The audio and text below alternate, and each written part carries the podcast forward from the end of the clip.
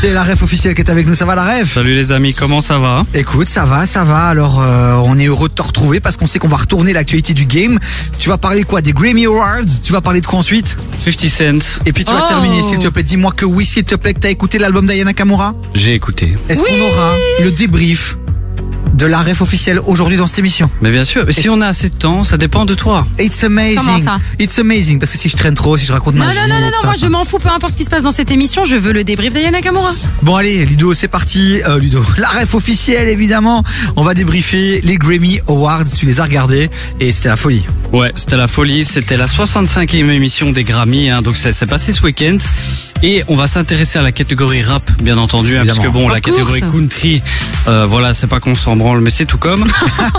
et donc c'était la 65e édition et euh, Kendrick Lamar a tout raflé sur son passage, comme d'habitude. C'est logique. Voilà, c'est logique. Je l'avais euh, prédit dans mon dans ma chronique il y a un mois ou deux, je pense. J'avais dit qu'il allait gagner. Donc il a gagné le Grammy Awards du meilleur album rap avec euh, Mr Morale and the Big Steppers. Il a gagné euh, le Grammy Award pour la meilleure performance rap avec The Hurt Part 5 et la meilleure chanson rap avec The Hurt Part 5 également. Donc ce qui fait que le petit monsieur à 35 ans, il a 17 Grammy Awards. Il est dans le top 3 des plus grands gagnants euh, des Grammy. Euh, il y a aussi Future qui a gagné euh, le Grammy de la meilleure prestation de rap mélodique en feat avec Future sur Wait For You. Ouais. Et l'album de l'année a été décerné à Harry Styles euh, avec Harris House. Ouais, comme quoi il faut pour tous les goûts, hein, bien Ah, évidemment. Il y, a- il y a quelques bons sons dans cet album. Je sais pas, franchement je l'ai pas écouté, mais pour moi c'était Kendrick qui devait gagner, mais euh, je l'écouterai, je me ferai mon avis. Euh, Il y a Beyoncé qui est devenue la plus grande gagnante de l'histoire des Grammy aussi, puisqu'elle a eu quatre récompenses, ce qui fait qu'elle a 32 Grammy dans toute sa carrière, c'est énorme, hein, c'est deux fois plus que son mec Jay-Z. Oh Mais c'est lui qui l'a produit aussi, donc ça, ça aide. Force non à lui. Ouais, ça aide. Et Ils ont fait des albums communs aussi, etc. Donc voilà. Il y a aussi une nouvelle catégorie qui est arrivée au Grammy, c'est le Dr. Dre Global Impact. Oula. Et en fait, ça récompense un artiste qui a eu un- une énorme influence sur l'histoire de, de la musique, de manière générale. Et gros suspense, c'est Dr. Dre qui a gagné le trophée. Mais non, Non, mais c'est une évidemment. blague. non, c'est pas une blague. Quelle arnaque Mais bon, il le mérite, hein, on va dire qu'il le mérite, même si ça porte son nom. Euh, il y a aussi, il y a eu un moment poignant euh, dans la dans l'émission, c'est euh, Quavo qui a rendu hommage à son neveu Tekov qui est décédé euh, le 1er novembre dernier. Il a reçu une balle perdue dans la tête. Et c'était un, un moment vraiment très très émouvant lors de la cérémonie. Ils ont rendu hommage à, à d'autres artistes qui, qui sont morts cette année aussi. Et euh, petit tip, c'est qu'il y a eu euh, une bagarre entre Quavo et Offset dans les dans les coulisses juste avant l'hommage, parce qu'apparemment Offset ne pouvait pas participer à l'hommage pour des raisons familiales. Je sais pas trop ce qu'il y a derrière, mais ils s'en ont venus aux mains carrément, donc ils se sont battus. Donc c'est un peu triste d'en arriver chaud. là juste avant l'hommage. Ouais, ça ça a un peu cassé le euh, le truc, euh, même si on l'a pas vu. Voilà, il y avait une ambiance un peu électrique. Euh, donc voilà, ça ça a pas été des grosses surprises cette année. Euh, c'est Kendrick qui a tout raflé euh, comme d'habitude, même s'il y en a qui avaient prédit qu'il ne gagnerait rien parce que soi-disant son album était en deçà de ce qu'il faisait d'habitude. Moi, je suis très content des résultats. Euh, je trouve qu'ils auraient pu quand même filer l'album de l'année à un rappeur pour une fois parce que c'est très rare que ça arrive et je trouve que c'était la bonne année pour le faire. Voilà. Ouais, après Harry Styles aussi, euh, le mec il cartonne aussi de dingue. euh, Enfin voilà quoi. Non mais après j'entends, je comprends ce qu'il veut dire Ah. par là. C'est vrai qu'entre nous, Kendrick, euh, Si tu regardes dans le top des streams, euh, comme Harry Styles, il a fait du très très lourd avec Azitoise aussi notamment. Euh, il était tout le temps partout, euh, Harry Styles. Donc euh, C'est pas c'est pas non plus illégitime quoi. ah non, pas- non, illégitime, je pense pas. Donc, euh, donc voilà. Ben voilà, c'est le débrief des Grammy Awards par euh, la ref officielle.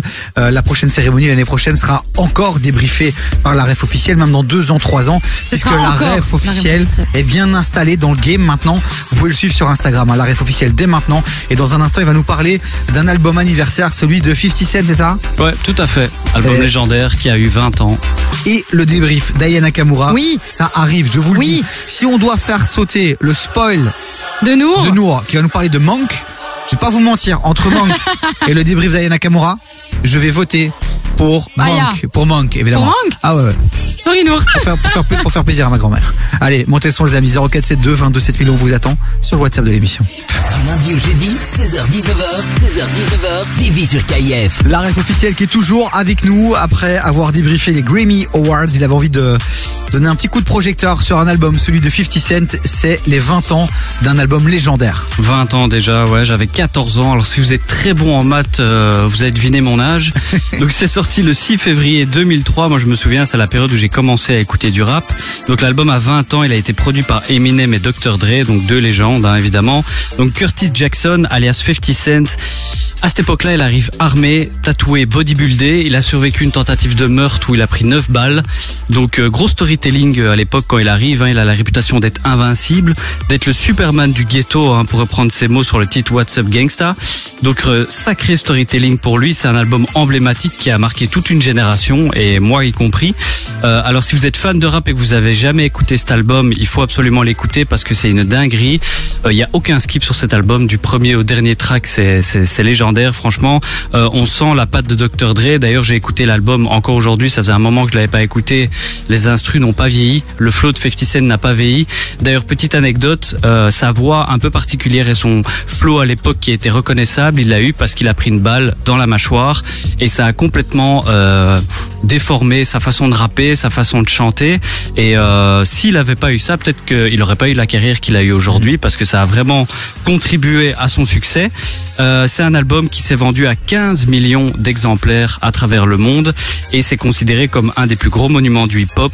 D'ailleurs, euh, 50 Cent a déclaré que euh, il pouvait pas échouer avec cet album parce qu'il était entouré de Eminem et Dr Dre et il faut savoir qu'il a enregistré 10 chansons en 4 jours avec Dr Dre en studio. Il paraît qu'ils sont pas sortis euh, pendant 4 jours et euh, Eminem a même dit qu'il avait battu son record parce que la première fois que Eminem est rentré dans le studio avec Dre, il a enregistré deux chansons en un jour et il a dit gros tu m'as battu.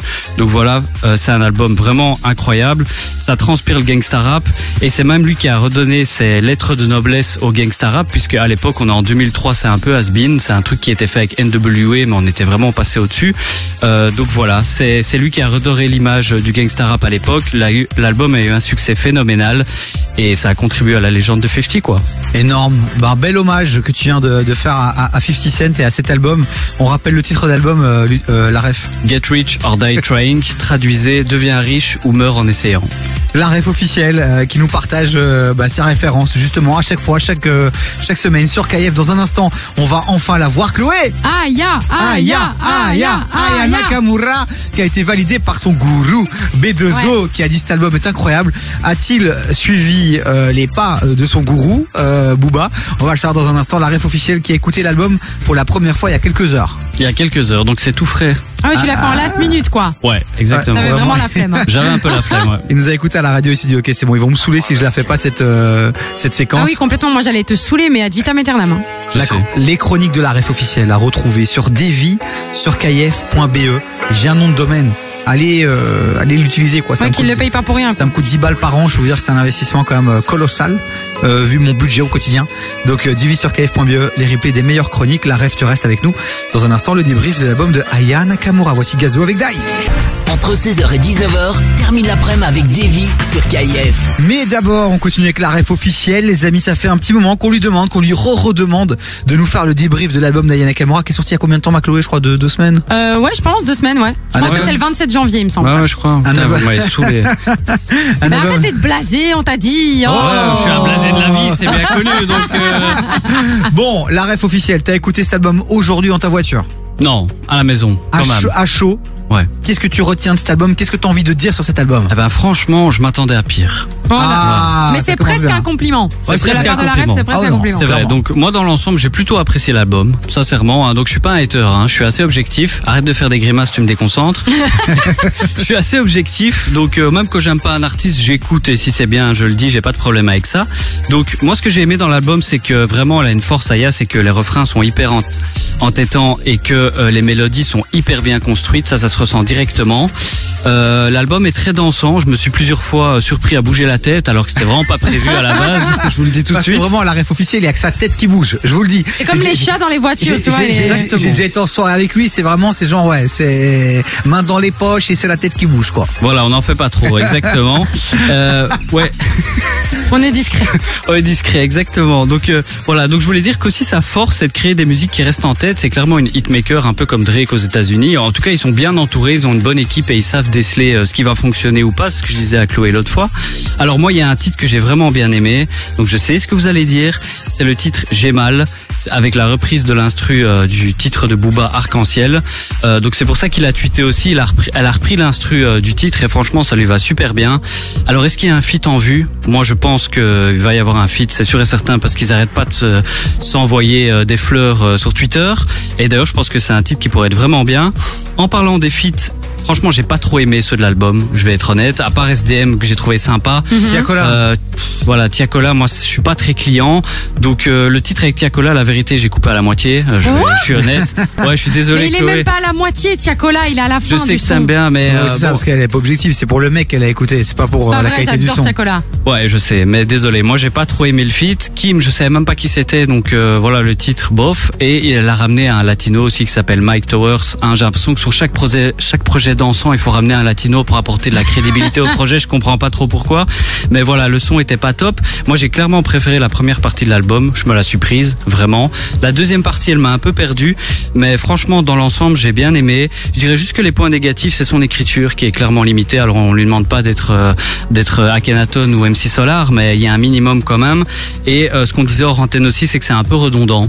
Hein, t'as écouté un titre, t'as l'impression d'avoir fait un peu le tour, Euh, mais franchement, c'est bien produit. Et il y a un truc qui m'a surpris aussi pour finir avec ça, c'est qu'elle utilise beaucoup d'autotune dans ses Ouais. sons. Moi, je pensais qu'Aya, elle savait mieux chanter que ça, en tout cas, tu vois. Et dès l'intro, euh, il y a énormément d'autotune et ça m'a assez surpris. Donc, euh, ça m'a pas déstabilisé parce que maintenant, c'est quelque chose qui est rentré dans, dans les normes, on va dire. Mais voilà. Donc, globalement, franchement, je m'attendais à pire. J'ai bien kiffé. Une petite note sur 10, allez. Ah, une note sur 10. Ah, vas-y. C'est ça que j'allais demander. Allez, Vas-y. Allez, 6. 6 sur 10. Ah ouais, six, Ah, ça va, ça va, six. ça va, Ouais, ça ça va, ça passe. La C'est la vérité, ça moyenne, passe. tu passes en. Ouais, il y a quelques Oh. sons que je remets dans ma playlist. Ah, Ah, lesquels Ah bah du coup celui... Euh, euh, bah, l'intro, euh, je sais plus le titre, peut-être que tu vas pouvoir m'aider. non, ok. Euh, j'ai mal. Ok, Euh, ouais. Le titre est au niveau aussi que j'ai bien aimé, Ok. qui était très sympa. Et ben voilà, c'est noté la ref officielle que vous pouvez donc retrouver sur les réseaux sociaux, sur Instagram notamment, la ref officielle. Allez lui envoyer de la force. Il partage tous les jours un max d'actu, un max de coups de cœur, un max de coups de gueule. La ref officielle, c'est notre expert hip-hop, rap R&B. Ses chroniques à retrouver sur divis sur Merci la ref. Merci à vous. On te retrouve la, la semaine prochaine. Bah, avec grand plaisir.